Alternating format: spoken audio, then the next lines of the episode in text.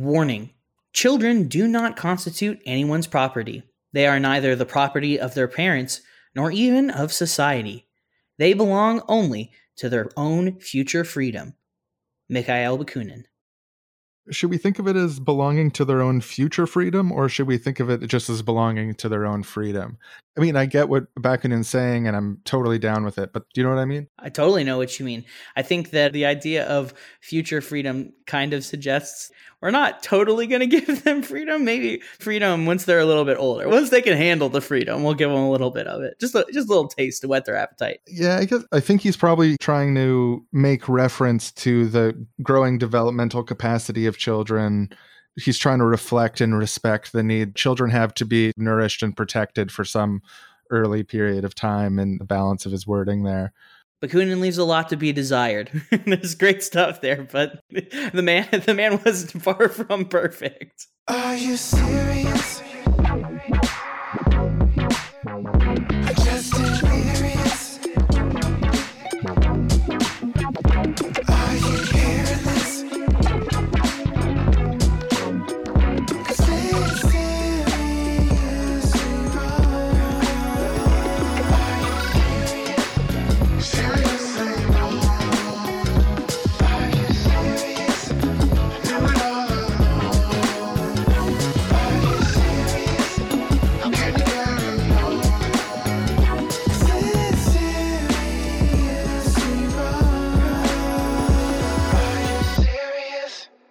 Hello, everyone, and welcome to Seriously Wrong with Coffee with Comrades. I'm Sean, and I'm joined right now by Pearson. Hey, y'all, what's up? It's really great to be here today. Uh, Sean, it's always a pleasure to collaborate with you, and I'm really looking forward to it. Yeah, likewise. What's the weather like where you're at? Oh, you know, it was kind of gloomy and overcast for most of the day. I woke up and it was rainy, but it's actually kind of pleasant outside. It's uh, there's like a heat wave going on around all across uh, the world, and and it's hitting our our comrades in Europe particularly hard. There's like roads are melting and breaking, and like you know, and there are huge um, swaths of Portugal and Spain ablaze from wildfires.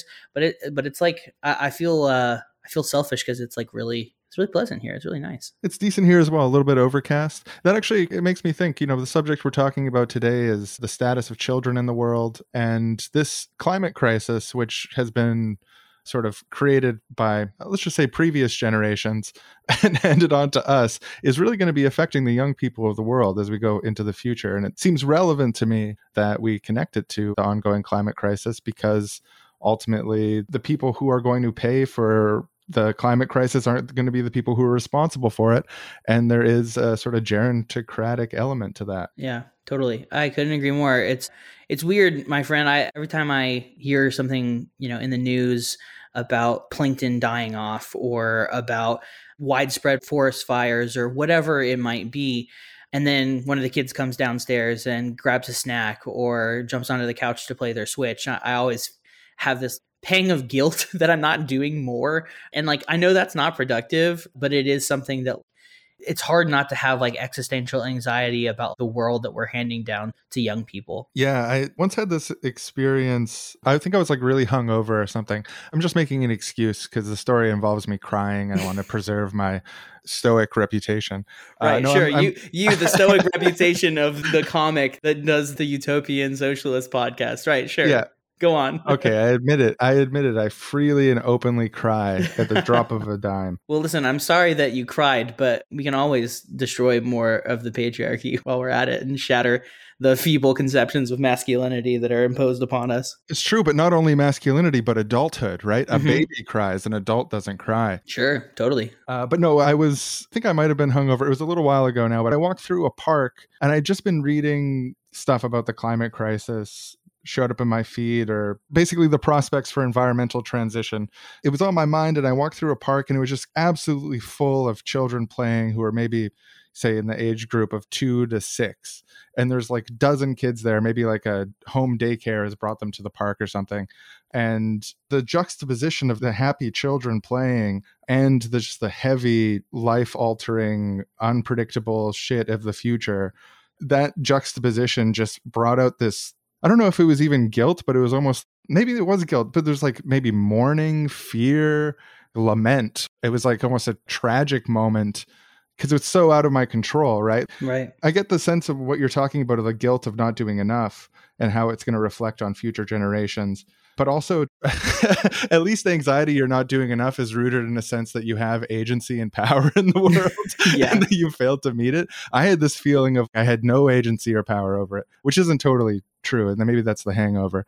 That's true. I mean, but it is worth saying, though, Sean. I mean, since we are talking about kids and how scary it is to look soberly into the future, sometimes literally in the case of having a hangover, I do think it's worth remarking that the kids are not fucking around when it comes to climate justice and to fighting to secure an ecologically livable future. And i think that that's a beautiful thing. And it's hard not to be inspired by story after story of young people doing huge walkouts at their schools people going to atlanta georgia to try and stop cop city and to defend the forest. You know there are things that are happening every day and it's young people increasingly who are of the next generation the generation after you and i who are willing to put their bodies on the line to try and secure a livable future for us all. And I think that's really beautiful and inspiring. And so I think on the one hand, it's hard not to lament that lack of security and to feel that sense of destabilization and that sense of powerlessness. But every time that I do start to feel that sensation, I try to remind myself to like look at what the kids are doing because it's fucking rad. Totally. Yeah. No, look for the helpers. That's a Mr. Rogers' mother's tip as well. It's like look for what people are doing. And it's definitely the case that people are doing stuff. I want to return to this. Maybe let's let's come back around to the environment at the end of the episode, but we've got a great discussion already recorded on the status of children in society, built on reflections after we read some books together. Well, we each read a book. I read Raising Free People by Akilah S. Richards, and you read Escape from Childhood by John C. Holt. That's right, because we're a bunch of fucking nerds and we read books. yeah, yes. Yeah, absolutely. Nerd. Yeah, no, I'll take it. I'll I didn't prepare any long rambles about what it means to be called a nerd in the world, but I feel one sort of bubbling inside me a little bit. Listen, man, it's a positive thing. It's praise. It's not an insult. So. Thank you. Well, the nerd in me recognizes the nerd in you. You know, I have a kinship. Today's episode of Coffee with Comrades is brought to you by Gerontocracy. Now, look, we love children, and we even love young adults, which we consider to be large children in a pejorative sense. But when it comes to really hammering down politically how leadership and command and control is structured in society, as far as we're concerned, there's only one option rule by the old gerontocracy. But shouldn't we try to have political power distributed amongst all generations in a way which is neither biased towards or against the elderly? No, we shouldn't, and you're going to young person jail. What? What? No, no, no! Gerontocracy is a society that centralizes power into the hands of the rich and elderly, and by extension, is therefore ruled for the benefit of the rich and elderly. And look, kids, we find you inspiring and everything climate protests, youth signs, but the senior citizens that run our society just have fundamentally different interests than you, and that's reflected in the choices made by our political class. So, sorry, and fuck you. Gerontocracy, because old guys rule. Uh, Sean, it's so good to be with you today, buddy. Yeah, it's great to uh, to be here with you as well, Pearson, and uh, to talk about such an interesting subject today, which is the personhood of children, small humans. The tiny ones, the the, the little ones. I read Akilah S. Richards' book, uh, Raising Free People. It's a semi autobiographical guide to unschooling and deschooling from the perspective of someone who is very much concerned with the autonomy, dignity, freedom of children. The book that you read was Escape from Childhood by John C. Holt, which is, uh, if, if folks are unfamiliar with John C. Holt, Holt is a uh, one of the preeminent scholars on the subject of, of children's liberation, as I understand it, um, especially in re- more recent decades. And Holt's work, Escape from Childhood, is, is kind of considered to be his treatise on the subject, where he kind of lays out most of his ideas about it, uh, and it's the the work that kind of put him on the map as a theorist on this subject. Um, and so we thought that these two books would riff off of each other well and allow for a fruitful dialogue that looks at the different emergent possibilities for children and for young people in the world today, how those uh, potentialities are often stymied, and what we can do as people who are interested in freedom and emancipation and in self direction to empower children and to uh, not impugn their dignity and their quality of life. Yeah, and Escape from Childhood, from the bits of it that I read, it was a lot more polemical, very, uh, a lot more, um, very cognitive book, very theoretical, uh, very, yeah. It was. It, it's a it's sort of a, a polemical tear on the way that adults don't take children seriously, don't listen to children, don't believe in the inner worlds of children, and in contrast, uh, Raising Free People, and both very interesting books. Raising Free People is a lot more autobiographical, oriented towards pragmatic questions of parenting. And uh, yeah, I think the two do complement each other pretty well. So I guess, yeah, at the top level, recognizing the full personhood and dignity of children is something that can be a little bit challenging for adults like us because we are raised in a society we we are raised uh, as children in a society that subtly denigrates children. Like, for example, um, the term childish as a term of derision means that you're behaving like a child instead of an adult. And to behave like a child instead of an adult is somehow contemptible, negative. It's a, lack of maturity, for example. So we're kind of raised in this stew of ideas that a- apply normative values on adultness versus child childishness and so we have this sort of perspective our inherited perspective when it comes to parent child relations or adult child relations is that children are these chaotic things that can't be trusted. They have to be controlled and disciplined by adults. Yeah, and I think it's really important to continuously point out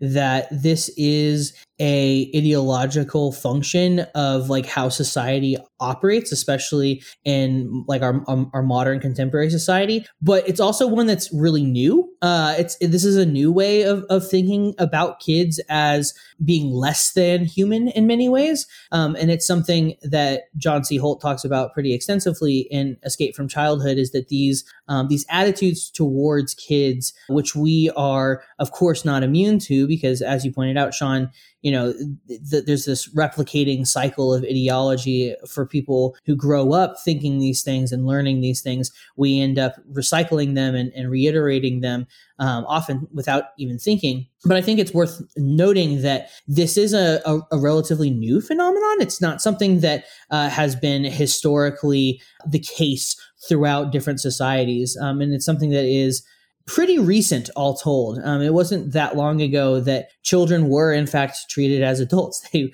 had to go to work and often worked very, very long hours. They were treated as being capable of helping around the house, even from a very young age, doing chores and um, tending to, you know, the the critters and making sure that the farm was was operating properly. And so I think that's a, an important vector to consider as well. Right. And I, I, haven't read it, but I understand there's this book called Centuries of Childhood uh, that was written in the 1960s that basically puts forward the the thesis that our modern idea of childhood and children is something that's new in a historical context. That's awesome. Yeah, I'm not familiar with that text either, but I'd love to check it out at some point. That sounds kind of exactly what I'm talking about here. But yeah, to quote Akilah S. Richards, she says, Our society treats children as a group that cannot be trusted and needs to be guided, usually through punishment, physical violence, and forced education, and they should be given little to no input in how they spend the majority of their time. So, in practice, we'll often ignore and dismiss the needs of children, the things that they say that they want or need. And the effect, uh, according to Akilah in the book, she makes the point that this has the cumulative effect of we train children to doubt themselves. We reinforce the idea that their opinions don't matter when we ignore them or we force them to do things against their will. Basically, that we push children to be out of touch with their intuitions by having this strict hierarchical authoritarian mode of adult child Um, and then furthermore, we use children as proxies for ourselves as parents. We try to discipline children into lives which are in service of observing parents' desires for them instead of living for themselves. And as far as I can tell, that's just that's tr- that's true. That's all true. That's, these are very things that should be uh, considered carefully uh, when it comes to interacting with children and raising children. Yeah, absolutely. And yet it's it's funny because it, it seems that they're not things that are, are considered carefully, right? Like it, it and I'm not sure altogether sure why that is. Um, my my I have my my suspicions and you know my ideas about why that might be. Some of them are are a little bit more generous and give adults uh, the benefit of the doubt whereas others are perhaps a bit more cynical. But it is remarkable that like this is not a subject that is addressed nearly enough, even in ostensibly leftist milieus where people are interested in liberation and, and the liberation of humans, the liberation of animals. We often neglect to include the liberation of children. Um, and I think that really speaks, Sean, to just how inculcated we are with adult supremacist attitudes. Yeah. And I think to anticipate criticisms, when we're talking about advancing dignity, autonomy, and so on for children. Children and youth is a wide spectrum from the age of zero to the age of 18. There's a lot of variety within there. And generally, I think the, the pushback that we would get talking about this is that children require guidance. Children are naive, uh, maybe innocent, ignorant, etc. They're capable of harming themselves or others without the guidance of parents. To what degree do you think that stuff is true? What to what degree does John C. Holt think that stuff is true? Uh, well, I can answer the first part of that much more clearly uh, than my own convictions on the matter, uh, which are probably a bit more muddy. I think John C. Holt would would adamantly say that that's bullshit, uh, and that like children are pretty well possessed even from a young age, both evolutionarily and socially, with the cues in order to uh, recognize, oh, I shouldn't do X, Y, or Z, right? Whether it's I shouldn't touch the stove because it's hot there, or I shouldn't uh, run out into the road because there are fast cars moving by, right? And so I think that John C. Holt would kind of come down on a sort of like black and white kind of version of this of this issue where he would kind of say well you know all of that is kind of ridiculous and all of those uh, criticisms or critiques of children's liberation are are fallacious.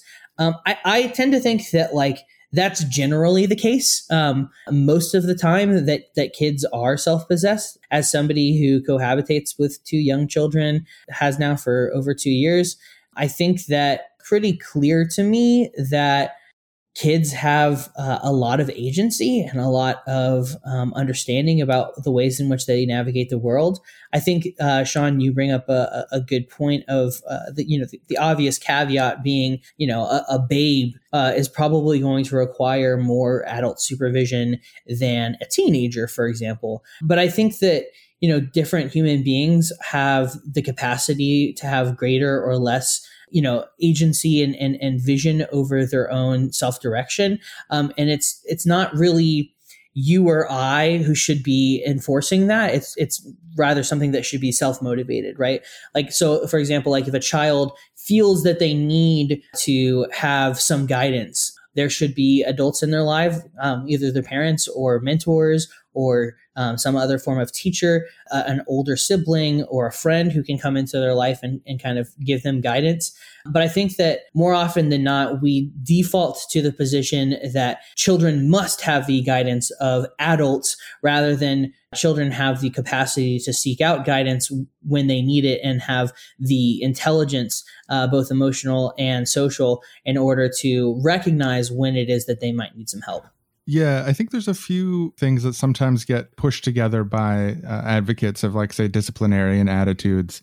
So there's like the incompetence of children is one, the alleged incompetence of children, I should say, rather, uh, is one th- through line of it. And another is sort of the uh, alleged wickedness of children.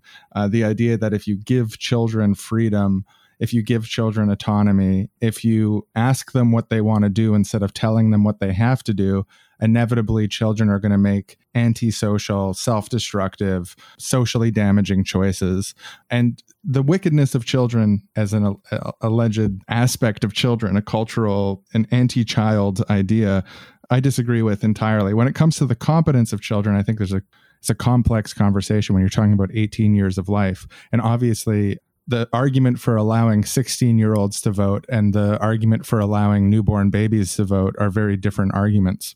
Totally. Yeah. I mean, just to the idea of being, you know, an 18 year old and how much growth you have over 18 years of your life. Clearly, like when you're going from zero to 18, you're going to have a just incredible amount of development intellectually, socially, emotionally, spiritually, etc. But that's still the case as an as an adult. It might not be as noticeable, but a, a lot of folks still have the capacity to, to change very greatly and very severely um, from the time that they are 18 till the time that they are, for example, uh, 36, for for example. But I think that people are correct to recognize right that there is a, a distinction in the intellectual and emotional development of kids from 0 to 18 because you're you're learning so much in those first 18 years Having said that, I agree with you entirely that the idea of uh, children being immoral is uh, fundamentally incorrect, uh, erroneous. It stems from puritanical ideas about sin and about uh, you know our you know humanity's fallen nature, uh, and doesn't grapple with the realities of how our society incentivizes uh, and encourages people to act out um, when they are um, feeling uh, scared, lonely, threatened, uh, when they don't have um, security either in their home uh, or in their school. Um, and so I think that like it's it's important to recognize that you know if if and when children act out the culprit more often than not not always but more often than not is the social factors and the social dynamics in which that child finds themselves um, that's not to of course uh, exculpate any and all culpability from I- individuals and their actions. But it is to point out that like as children in particular who are developing um, and who are uh, still you know growing and, and, and their brains are getting larger and they're making more critical connections children should enjoy more of our grace and more of our understanding uh, rather than less of it which is i think what you get a lot of times with these anti-child sentiments of well children are just immoral and, and, and fundamentally bad and if you give them freedom then they will act out uh, as a result. Yeah and the place where the it gets really brutal um, on on that front is when you have these sort of like very extreme anti-child ideas that are passed around in culture. Like for example spare the rod spoil the child. Totally. Uh, the idea that a child is going to be spoiled unless you physically beat them as an adult is a untenable ethical position but it's unfortunately common in our society uh, to hear that kind of thing. So the idea that by sparing sparing the rod you spoil the child is to basically the, the unconscious ideology of that is that children are these wild animals that lash out at everything around them and that the only way that they can be brought to heel is through a disciplinary framework where they're controlled to be passive obedient and so on through the act of violence that that sort of idea of like taming the wild beast of the child is this really deeply anti child and by extension anti human idea because it's worth noting that children aren't some outside group. Children are all of us. All of us have experienced childhood. All of us have experienced prejudice against children. All of us have come through a developmental trajectory where the fact that we were young was held against us or used against us or preventing us from having autonomy and expressing ourselves, prevented us from developing freely into the people that we might have otherwise become by our own authority, you know? So all that to say that this uh, this idea of children as this sort of beast that needs to be tamed is this very like inhumane idea of, of children as less than human, um, I think is something that we should really stand up against. And it's also worth differentiating. So there is such a thing as, say, a mis, uh, an antisocial misbehavior of a child, and we could talk about why that would arise in a specific child and at a specific time and etc. But there's also the conflation of that with any sort of anti-authoritarian um, or any sort of self-directed attitude in a child is interpreted by society as a child that needs to be reeled in by an adult. Um, totally. and that the, the a child acting that way is a sign that there's an adult nearby who's failing. Right. Totally. Yeah there's uh we we recently had brucey levine on the podcast um and he had you know a, a, very interesting kind of chapter about this idea of anti-authoritarian personality disorders uh, which is this way that you know people have been characterized historically. Uh, it's one of the um, qualifiers for a lot of psychological diagnoses for people. And it's wild to think that like the perfectly legitimate response of a child being oppressed by adults and and and acting in a way that's in standards with opposing that authority, which is unjustified and unjustifiable, is is somehow cause for uh, a, a, a neurodivergence or for a lack of neurotypicality, it speaks volumes to the type of repressive society that we live in, which deems adults as greater than children and, and, and deems children as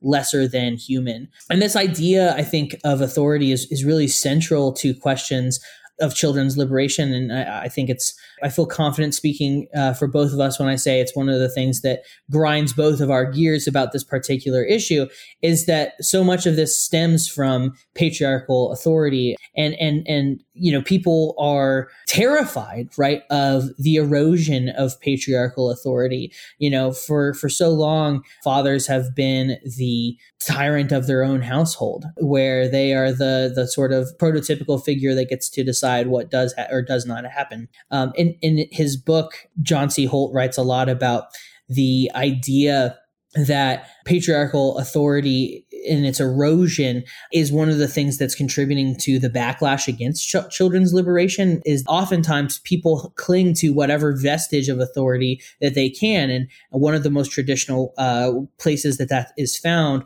right is is in the household. And so it's i think remarkable that the idea that human beings are afraid of losing the authority over their children is one of the things that is really central to this conversation about children's liberation. Totally. Yeah, I think it's one of the big challenges with having this conversation. Um, like you're saying, this people live in a society that beats them down day after day, hundreds or thousands of different ways.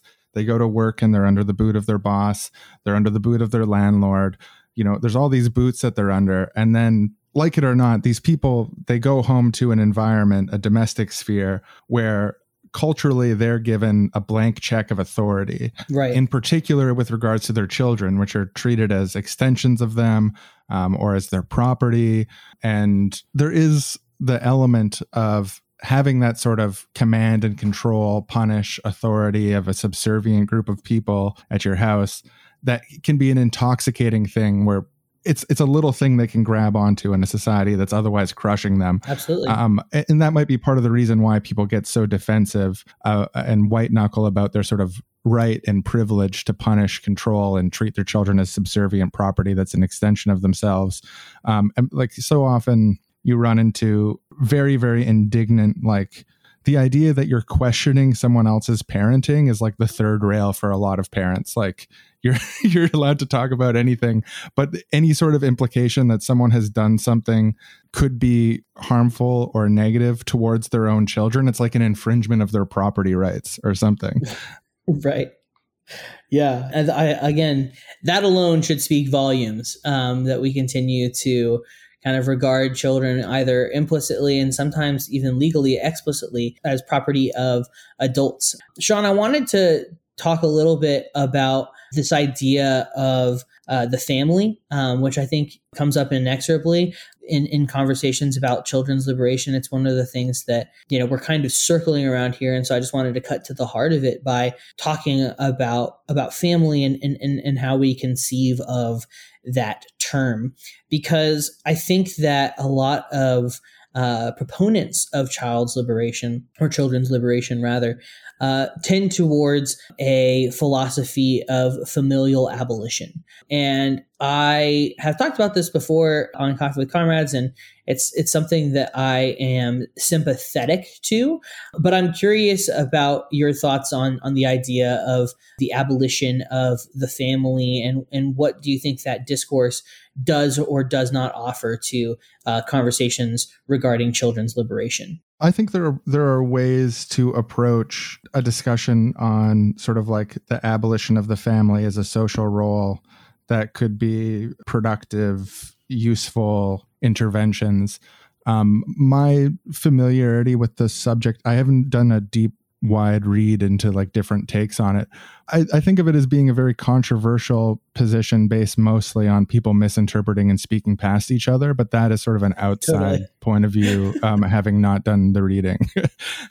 No, that's that's totally the case. But there's a lot of things like um, that in politics, right? Where someone we there's a an uh, an assertion that's made that's a bold assertion, and then the response to it is not necessarily to like the substance of be- what's being asserted, but it's like the response to the meme, and then the memes are responding to each other, and then there's a, this discursive loop of arguing past each other, talking past each other.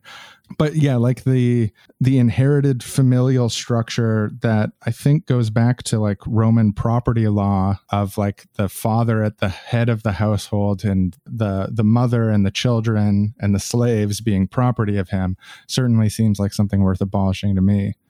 totally.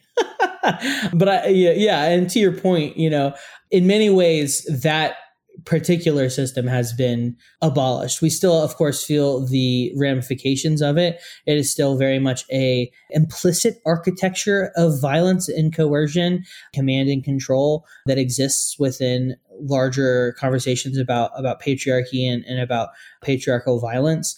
Um, but as a as a formal legalized system, that that system ha- has been abolished. Uh, thank the fucking uh, stars. Um, however, I think your point about people talking past each other on this subject is is spot on, and, and I think that it's one of those things where I think we could all stand to calm the fuck down for two minutes and like try and understand rather than respond right? Uh, it's one of those situations where i think that if people um, shut the fuck up and and and asked follow up questions and tried to understand rather than immediately responding with it whatever the like the emotional uh, gut level feeling is we we could learn a lot. Because as somebody who like really loves their family I also am like on board with the broad strokes of like what most proponents of family familial abolition advocate. And it's it's it's broadly this this program of trying to create uh, a more capacious idea of, of what the familial unit is. Um, and that to me is is is language that i think is much more productive because it's generative. It's about including rather than excluding. Um, it's about incorporating rather than fleeing uh, and i think it's language that allows us to think about how, uh, as John C. Holt kind of suggests, children um, have just as much agency over those interactions as adults do. Um, John C. Holt, perhaps famously, uh, is known for advocating for, among other things, that children should be allowed to leave their familial home and uh, like freely, voluntarily associate uh, with other families and and become incorporated as part of those family units. And again, that's something I'm broadly kind of on board with uh, and understand. Um, and I think you know a lot of familial abolitionists would be on board with as well. You're really spot on when uh, it's one of the many instances where people talking past each other rather than just listening. In the context of youth liberation, too, that was something I was thinking about going into this conversation. What does youth liberation mean to different people? And how could we pull out in this conversation things that could be useful for people? How to think about like one of the critiques that I run in, I've ran into when asking other people about youth liberation is sort of this idea that critiques of the school system and uh, critiques of the way that children are treated in society is like the domain of privileged activists who are just like looking for things to be outraged about about their own sort of privileged lives that they because they don't face uh, they haven't faced it all these uh, sort of like external threats that the oppressed non-privileged people face they have to like latch on to their school experience or something is an example of their oppression. I, I, I don't agree with that. I don't think that is the the animating force here. But I was thinking about like how do we navigate how much definition wobble like because for me when i think of, about youth liberation i think about you know children being imprisoned i think about children being imprisoned by the state i think about systemic biases prejudices against children that mean that children don't get a say in their own lives. Um, and I don't say this to complain about my school experience, although I definitely could complain about it if you wanted to get into that. Um, but I, I, my interest in it is a concern for you know children and youth out in the world who are being deprived opportunities to self-develop and who into who they they rightfully should become, who they want to become, who they can become. I think when it comes to thinking about the freedom, autonomy, dignity of children, we can recognize that this is something that has impacted every single person, every single adult is affected by these constructs which devalue children and also sort of train children to think of childishness as something that is bad and adultness, which is something that is good that tell them things like this is the best time of your life and the time when they're confused, oppressed, held places against their will, that deny them opportunities to to grow and learn in the directionalities that they prefer, um, that doesn't listen to them when they say what they're feeling or thinking. Um, it's something that affects everyone, um, and it's also intricately interconnected with other types of oppression. I generally don't like the tendency for people to use privileged is kind of a pejorative word to write something someone or something off especially when in the realm of ideas like i don't think there is most of the time when we're having these intra left disputes we're picking out which ideas are privileged and which ideas are not it's not really a productive conversation it's just sort of a a flag that people can put up. If we're, if we're going to call it privilege, we should name what it is, right? It's one of the things that I talk with my students about is like, don't call it privilege, call it white supremacy. Don't call it privilege, call it patriarchy. Don't call it privilege, call it heteronormativity, right? Like I think that it's it's important to identify these things precisely and to use language that is correct and is succinct and is direct because uh, otherwise we get into a, a position in which we are uh, sort of pejoratively saying this thing is just you know a product of your privilege in much the same way as as many leftists are are quick to throw around the word liberal when they when somebody is engaging in an action they don't like. You're like oh you're just being a lib right? Like it's that same kind of thing and it's it's an attempt to shut down rather than to understand. And i think that your point sean about the interconnectivity and the intersectionality and interstitial nature of childhood is necessarily bound up in the, the intricate matrix of oppressions that people experience every day, um, and that it's inseparable from it. And, and, and the axiom that no one is free until we're all free rings true here as well. Yeah, and I think one of the issues with the the term privilege being used in this specific way is how it's an allusion to something, but it's not an explanation of what's going on. Exactly like you said, if there is a good critique to be made, or if there is a preference that people want to express, like for example, I prefer to focus on X, Y, and Z matters rather than children's matters for X, Y, and Z reasons, fair enough. But sometimes these terms they become these stand-in for analysis that could actually be generative when it comes to conversation.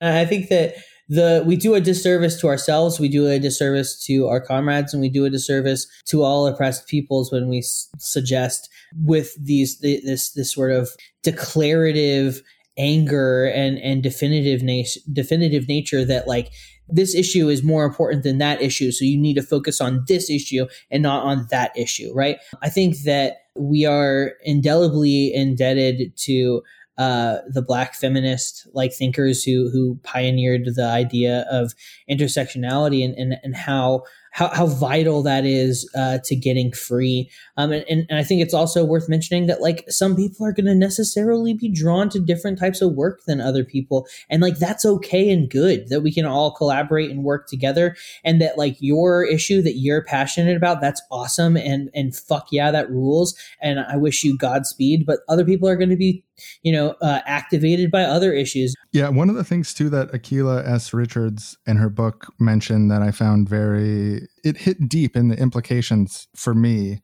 is that the the role of the student under the adult gaze uh, or studenthood is a term that she uses um, and the adult gaze is like the the gaze that expects children to meet parental expectations she draws a mm-hmm. parallel between that sort of gaze and other gazes of oppressors on oppressed and basically says that one of the risks that we are potentially exposing ourselves to when we are training children into this subservient role under the threat of punishment where they abridge themselves to meet expectations of adults around them whether those are student or whether those are uh, student teacher relationships or child parent relationships that we are inculcating these children in a method of relating to other people which is about appeasing whatever authority happens to be there. Yeah, no, totally. And I, am glad you brought up that point about about the gaze and the ways in which we look at children with this kind of expectant look, um, because John C. Holt writes about how children are really good at at reading faces. They are they have a, a, a, knack for quickly recognizing things, and I've found this in my own fumbling attempts at parenting. When I am irritated or when I am frustrated, whether it's with the kids or or with something else entirely, they're incredibly perceptive about picking up on that kind of stuff. Um, and John C. Holt writes, uh, "quote Children are sensitive to faces, like all slaves, all powerless people. They learn to look at and read the faces of their rulers in order to sense what will or may happen next." Um, and I think that that really ties up well with this idea that you're noting of, of, of the colonial gaze or the male gaze or uh, the school teacher's gaze, the parent, the parental gaze. Um, because what ends up happening is this uh, self-replicating cycle where the oppressed individual ends up uh, interpolating that gaze and thinking that they you know, it, it, it's their fault. It's something that they've done, and that you know this is uh, an inescapable cycle. And I think that children, in particular, are even more susceptible to that because they uh, often have uh, yet to, to, to fully develop uh, their mental faculties to be able to think critically about why um, that face might be looking at them in in, in consternation. Right? Um, it, it it has to be because of something that they did because of cause and effect. It couldn't be because of that individual's twisted backwards view that they are somehow superior to a child. Right. And yeah, and and worse still than having a brain that's not fully developed is is having a brain that's developing developing in relation to the environment uh, that they're in. Um, that their sense of self, their sense of place in the universe, whether or not they trust themselves, what they believe and think is being shaped by the threat of punishment and the power of authority, which isn't a good training ground for critical thinking adults who are ready to challenge the injustices of the world. It's just the opposite. Papa and boy. Dad, I don't want to do this homework. It's making me feel like a depressed child. Listen, boy, I, I know you hate your homework, but unfortunately, you just got to do it. Why? Why do you have to do something that doesn't make sense and doesn't help me? Well, uh, you, you got to do it because authority tells you to, and you got to listen to authority. They're in that position for a reason. But, Papa, I don't even think the teachers have adequately justified the existence of homework to me. I want to bring it up as a public debate at school among us students and teachers, but the teachers won't let me. Now, boy, you stop trying to incite a directly democratic agora at school and focus on doing your work under the authority of your teacher. But the, the, there's studies showing that homework has detrimental effects on students. A 2006 National Scholastic Yankelovich study in the US found that reading for fun sharply declined after age eight, and the number one reason given was too much homework. Homework eats into time which can be used for physical exercise, play, self directed learning, and social activities, and all these things positively impact academic performance.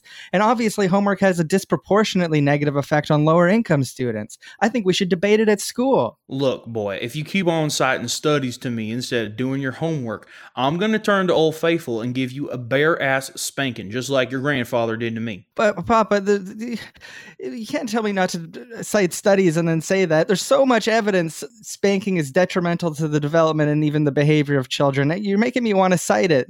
Don't evidence cite it, Bucko. You're on thin ice. I got spanked, and look at me. I turned out just fine. But look, okay, Papa, school is like a prison. It's like a factory. They're treating me like a jar they can fill with knowledge. They're trying to get me to parrot things and bow my head down and move according to rhythmic bells. It's a humiliating experience that's insulting to my capacity of mind, and I don't like it. I have no say what's going on. I don't like homework, and the material's not engaging. Look, boy, I'll, I'll level with you. I was young once too. I remember the bells and the boring teachers and the treasuring of every sweet moment of self directed freedom against the arbitrary command of adults. I remember slouching into anonymity amongst masses of undifferentiated students, silently imagining an alternative universe where I boldly stood up and I said no to the forces that acted upon me. I remember developing a, a rich fantasy life where showing a cold exterior, numbly following the commands while fundamentally limiting my expression out of fear of reprisal. I learned to hide how I felt. Soon, that turned to not trusting how I felt.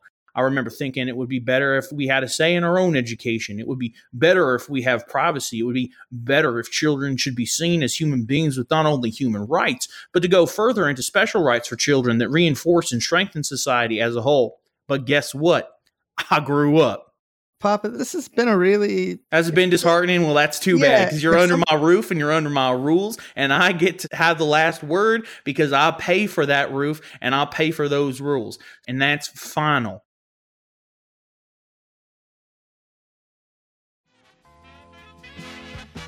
Papa and boy. the way that this adult child dichotomy is institutionalized across society is a lot through um, very like regressive common sense. Uh, like we mentioned before stuff like spare the rod spoil the child the inherent wickedness of the child etc that also it transfers into a variety of contexts not just a parent and their child but also in the school system but also in institutions that deal with even the welfare of children or ad- try to advance the rights of children but do so in ways that aren't rooted in like actually like listening to children treating them as subjectivities instead treating them as like political footballs uh the the think of the children arguments or who which side is really thinking of the children and which is not right. there's like this complex sort of ideological maelstrom that similarly to like how patriarchal ideas are s- spread so deeply in the common sense of society that it's reflected in all of the institutions that deal with women or gender all the institutions that deal with children because of all this sort of toxic common sense about children the vast majority of the time move forward in ways that aren't to the benefit of children based on these ideas that are just fallacious Yeah, I think that there's something to be said about this this movement uh, from you know these discrete relationships between human beings, um, both both child and adult, and and how that gets replicated on on a larger scale. And I think the preeminent social institution that that happens and the way it becomes systematized is, is in the school. And i think that that's why so much maybe sometimes too much of the literature regarding children's liberation is wrapped up in conversations about the school. And and i think that there's this tendency to hyperfixate on the school as the premier locus of children's oppression and of adult supremacy. And and i think you know there are some good reasons for that, right? Like in school, children often have to raise their hand uh, to go to the bathroom, much less raise their hand to interject into a class discussion. Kids are shuttled from one class to the next, having to follow a strict bell schedule. They are allowed to eat certain things. They are allowed to speak only when spoken to more often than not.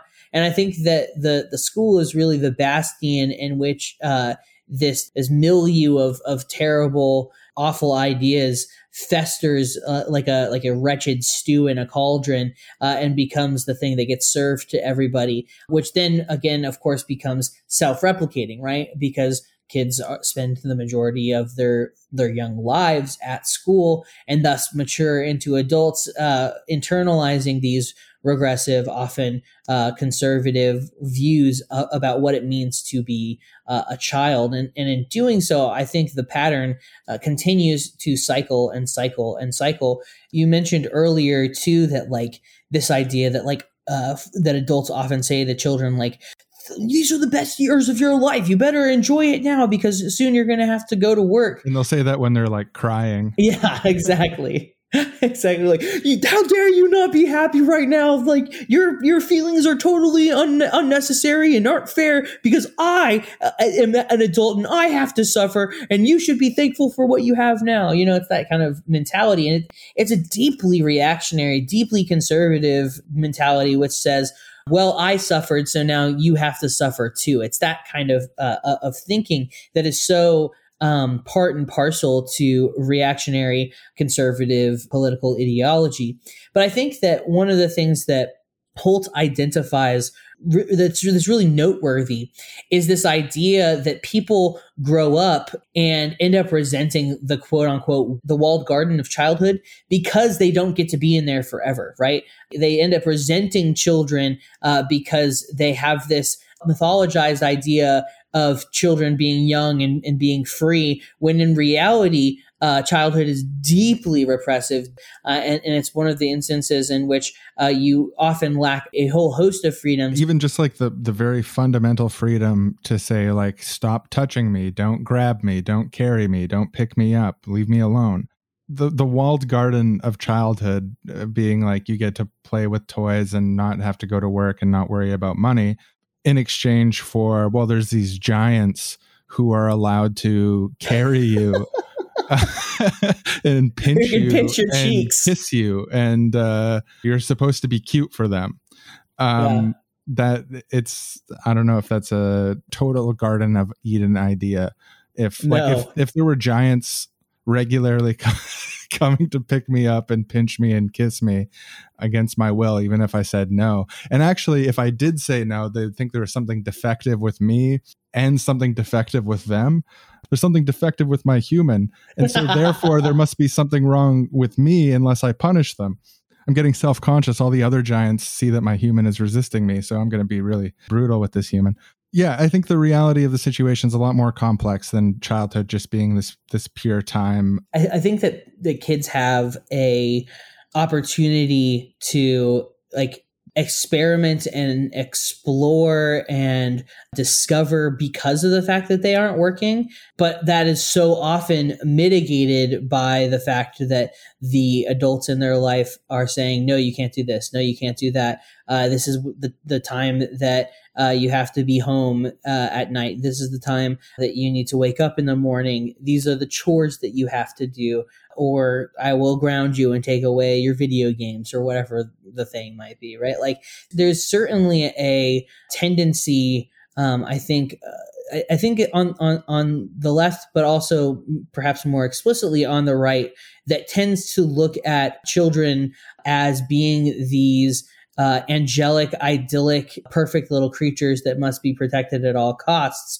And what ends up happening is we end up babying them and pa- patronizing them and looking down on them rather than treating them as individuals capable of, of thought and free expression and creativity and exploration, capable of, of failure and fucking up and, and learning from those failures. And for those failures to not be these monumental things that ruin them and, and that totally make them like non-functional in, in society uh, but give them an opportunity to learn something and, and, to grow and to change and to expand. And i think that we do a disservice to the young people in our lives when we baby them and, and look down upon them both in a in a pejorative sense uh, and in a in a literal physical sense. When we're literally looking down on them i think we should look look at children uh, uh, at, at eye level, I think there's something to be said for like kneeling down and looking at kids directly. Yeah, the liberatory potential of crouching.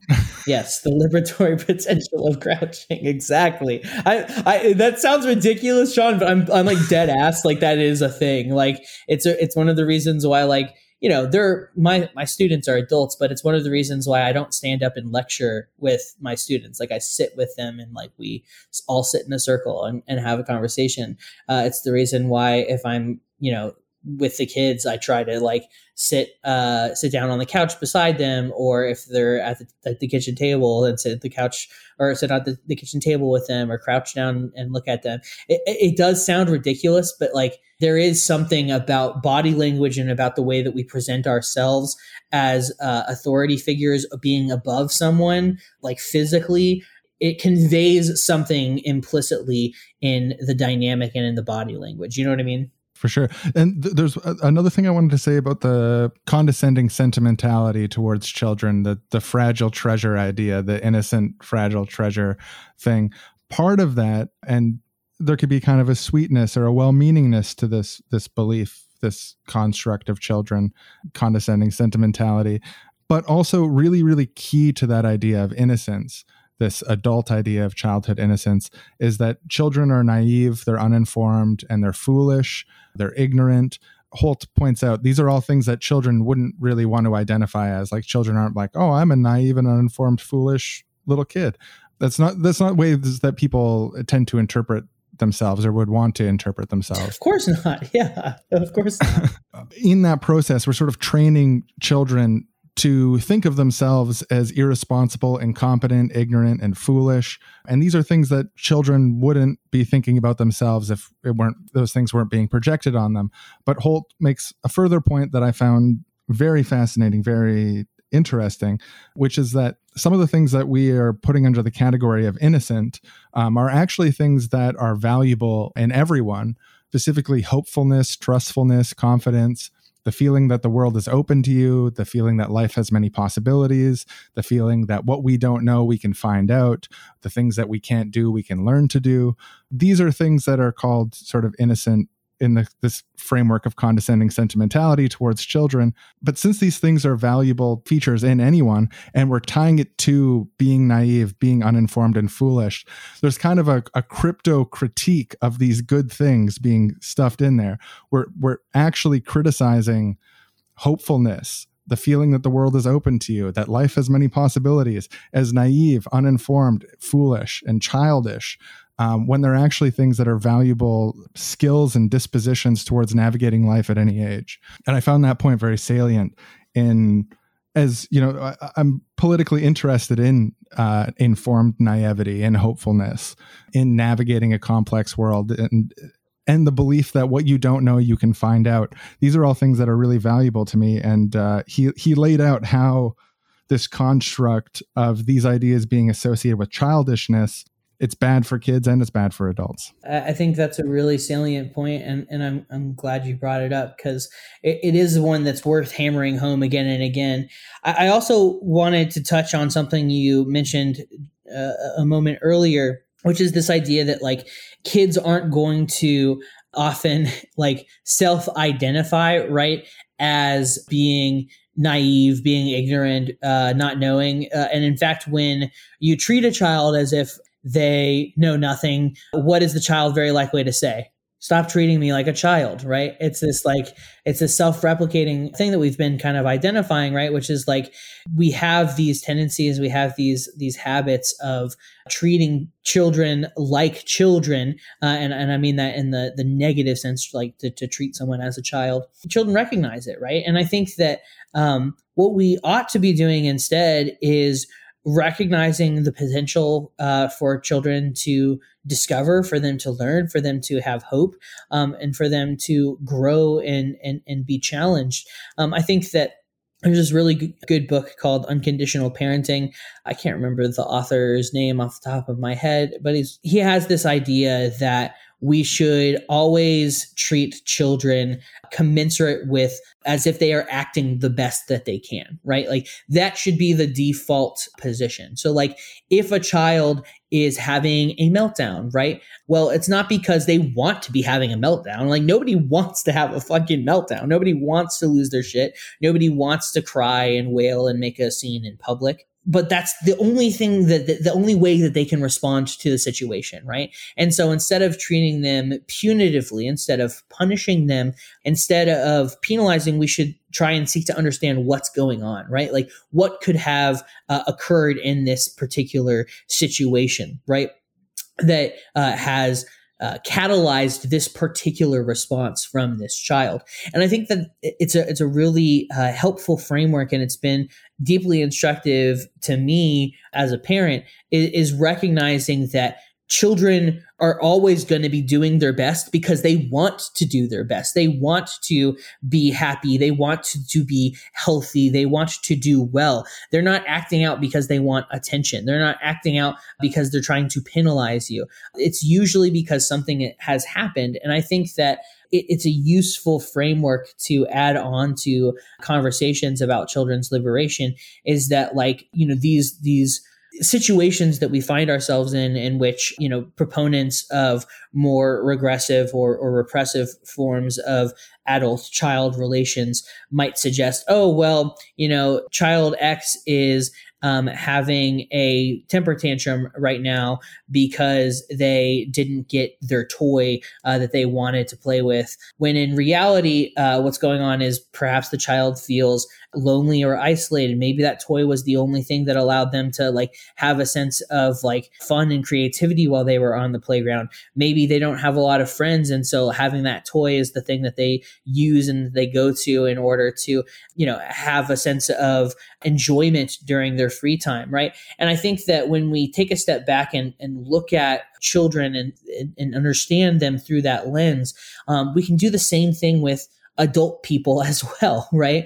Um, that people generally want to be doing good. Like this is it, it's it's it's su- such a silly thing to say, Sean, but it's like it's I think it's a really deeply important point that like people want to feel well, people want to feel safe, people want to feel secure, and when children or adults act in ways that are you know maybe not commensurate with the, what we would expect from them oftentimes that's because they aren't feeling safe they aren't feeling secure they don't feel stable. The principle of charity works very well towards children works very well to adults. You know assuming that people are trying their best and that they're they're not maliciously twiddling their mustache planning to like somehow damage or attack you.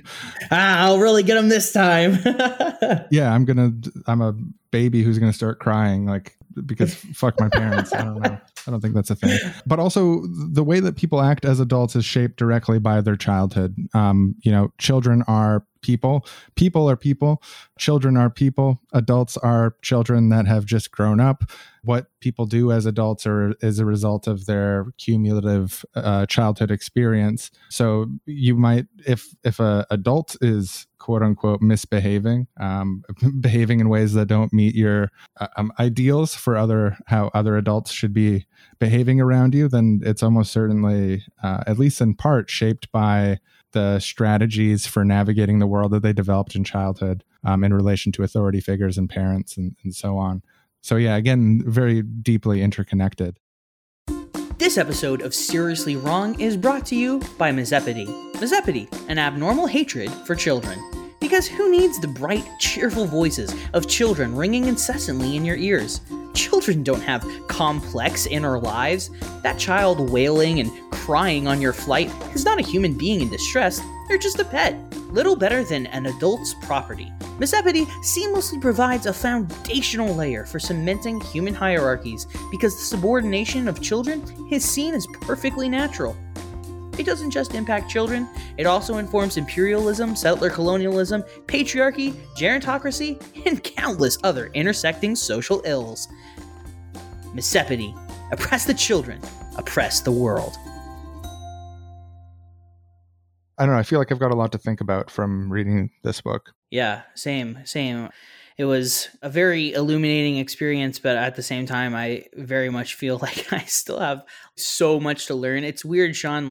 I feel like I'm in such a unique and special place, and I'm constantly humbled by the fact that I get to interact pretty much daily with my partner's kids in particular and kind of see how they're growing and how they're responding to the world. And on the one hand, it's really inspiring to see the ways in which they are responding to unjustified hierarchies in the world and, and responding to childism, responding to misopedia, and like realizing, hey, like I deserve to be treated better, whether it is an orthodontist who's not listening to one of the kids when they say they're in pain, or when it is somebody who is at a gymnastics meeting who is yelling about their kid doing better and not performing up to the standards that this parent has thrust upon them, regardless of whether the child even wants to meet those standards or whether they just want to have fun. It's such a weird headspace to be in. And, and it's really humbling to get to have that opportunity to care for kids in such a intentional way but it's also no bullshit it's like fucking terrifying because you're like what if i fuck up? and what what happens when i do fuck up? And you're constantly second guessing yourself and you know worrying about their future and, and about what if something that i said becomes a kernel of fear and self-doubt and trauma for them. And and so it's like this place of real beauty and joy and productivity of getting to invest in the lives of two young kids, but it's also legitimately fucking terrifying, especially when you consider just how uncertain the future is with climate change, with the creeping reactionary politics that seem to be pervasive these days. It's a scary time to be alive, but it's really inspiring to see the way that kids are standing up for themselves and standing up for their future and standing up for one another. It's a beautiful thing to behold. Something occurred to me. It's kind of a random question. It's kind of a juicy question that I'd love to pose to political parents. In The Child and Its Enemies by Emma Goldman, she has this sort of aside about the social democratic father can point to his little girl of six and say, "Who wrote Capital, dearie?" And she says, "Karl Marx, pa."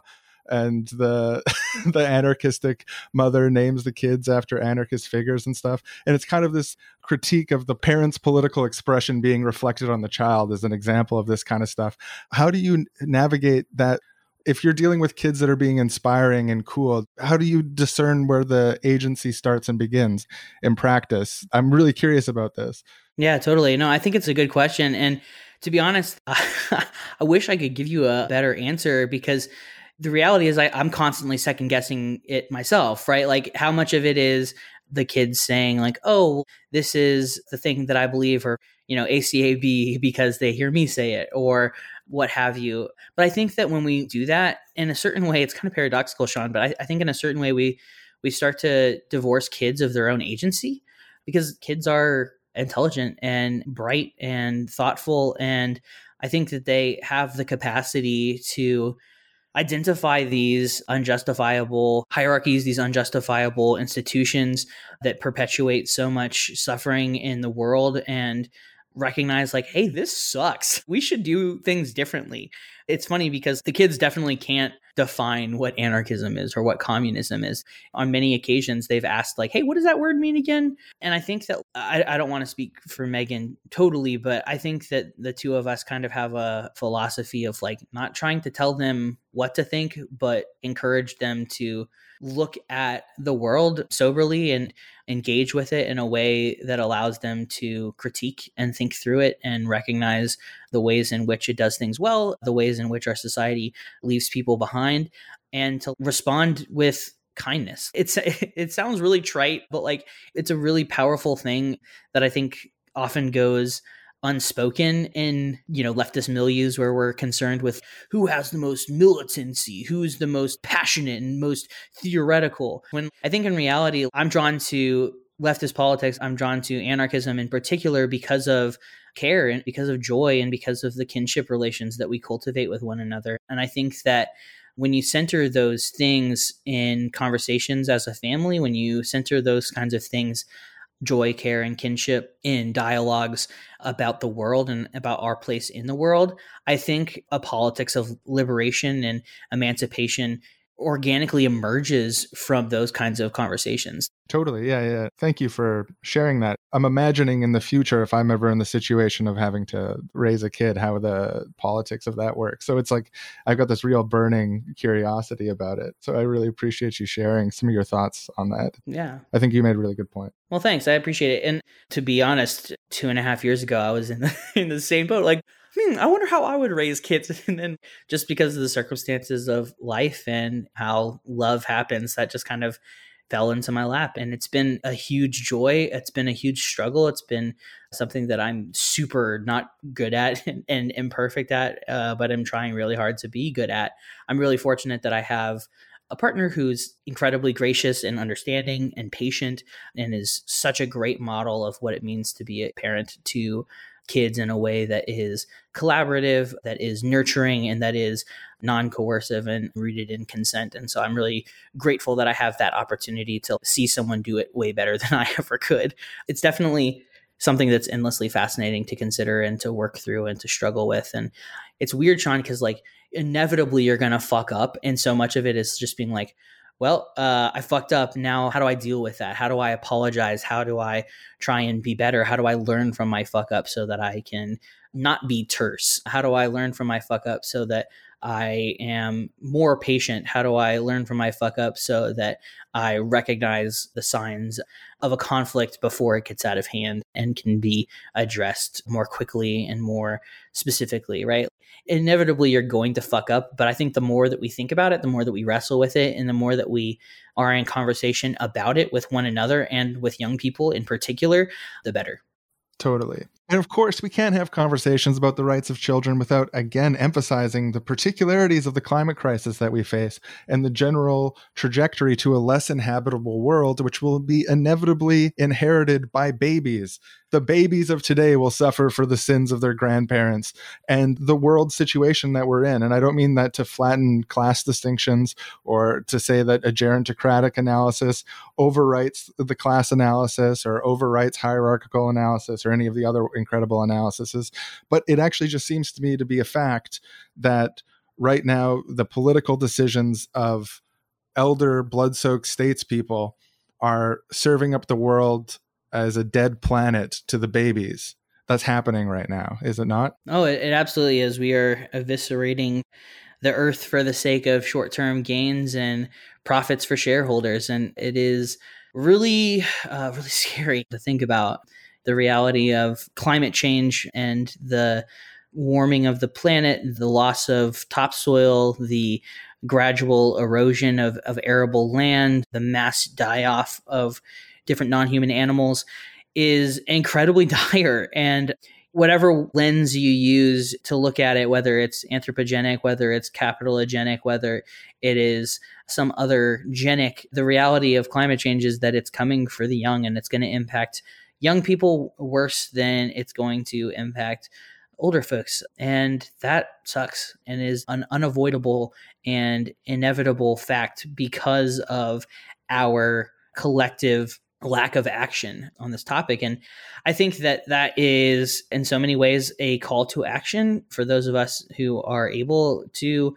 step up the fight. It is incumbent upon those of us who can act to act in whatever way we can do so safely and effectively in order to combat this machine of death that is hurtling young people increasingly towards oblivion. Right. And the other thing I wanted to mention about young people is often there's this discourse of the inspiringness of young people. And I'm inspired by young people too. And I'd like to think I was inspiring to older people when I was a little younger. But the paradoxical underside, the negative shadow that it casts, is this idea that it's sort of up to young people to fix the problems of previous generations. And I don't think that's the case. I don't think that's, we didn't say that here today. But I just wanted to underline that in a way, it's kind of inspiring to see people of all ages fight back and I absolutely, yeah, no, totally. In some ways, it's more inspiring. I mean, I don't want to rank it more or less, but it's very inspiring to see people who are going against their own short-term interests. Whereas children, since they're aligned with their own interests, uh, it's kind of it's, it's really so inspiring. I know, I'm just kidding. I, uh, no, yeah, I, I totally hear what you're saying though, and I, I, appreciate it, and I think it's a good point because at the end of the day, for, for better or worse, we are all in this together, and it's going to take all of us in order to overthrow the various intersecting hierarchies that are plaguing our planet, of which misopedia or childism or adult supremacy, whatever we want to call it, is certainly one of those interfolding branches.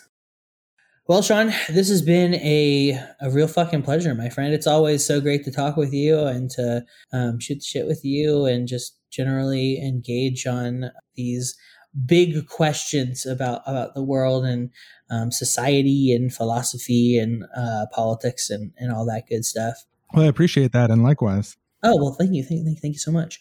Um, well, where can people find seriously wrong? Where can people get turned on to your work and, and Aaron's work. Yeah, so we're our podcast Seriously Wrong as S R S L Y W R O N G. Um, Seriously Wrong. It's on all the podcast apps, Patreon, seriouslywrong.com, Twitter, Facebook, etc. Wherever you get your podcasts uh, and YouTube, it's all there. It's uh, it's a good old show. Uh, it, it is, in fact, in my humble opinion, I shouldn't say in fact, it is, in my humble opinion, the best podcast on the left. Uh, so you should definitely, if you listen to the to Coffee with Comrades, if you're checking this out in the Coffee with Comrades feed and you've made it this far, you should definitely go listen to Seriously Wrong and throw them a couple bucks on Patreon because their show fucking rules. Oh well, thank thank you uh, a lot for saying that. That I really appreciate that. And I also I love coffee with comrades, and um, I, I I I hesitate to accept the, the, the the terms of your praise. Well, uh, listen, Sean, you don't have to because again, I just said it's just my personal opinion. I right. I, I recanted personal, the fact absolutely. that it was a fact, right?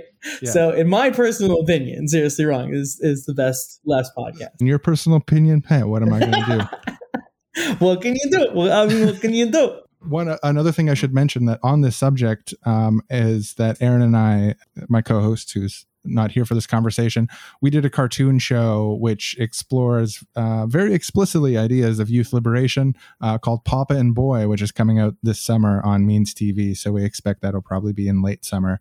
Um, it's a five part cartoon series about a world inhabited entirely by papas and boys, um, and uh, where all politics is framed in the context of the tension between parents and children. Um, so, yeah, a lot of youth lib kind of ideas percolating through that. And we've also got a multi-part podcast series on that. So that's that'll be coming out uh, very soon. Yeah but hey where can people get uh, coffee with comrade? If people's coffee cup is feeling empty and they want to fill it up with some warm coffee with comrades goodness where are they going to so, uh, same places uh, that you listed, the exception obviously being that we're not on Seriously Wrong unless you're listening to one of the uh, podcast episodes uh, that we have collaborated together. We're not on your website. We have our own website, which is uh, coffeewithcomrades.com. Uh, you can also find us on Patreon. You can find us uh, pretty much anywhere you get podcasts from, you know, Apple Podcasts, Spotify, Google Play, etc. Um, so yeah, check us out there and um, support us on Patreon if you got a couple bucks to spare.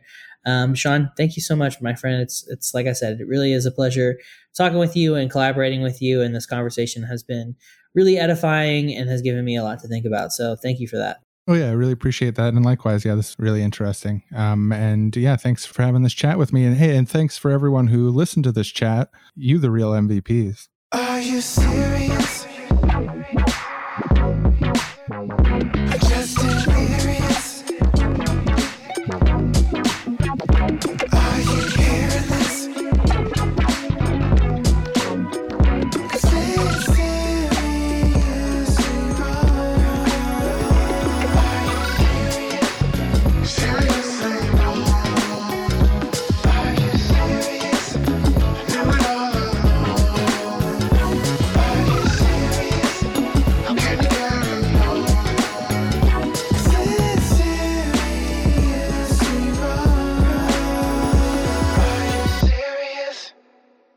Do you think children are the future? I mean, on the one hand, I don't know how to respond to that question because the answer is yeah, yeah, my guy. like, of course. you know You're kind of the present too i mean yeah sure there are future there are present there were children in the past i guess my impulse is kind of like i don't understand the question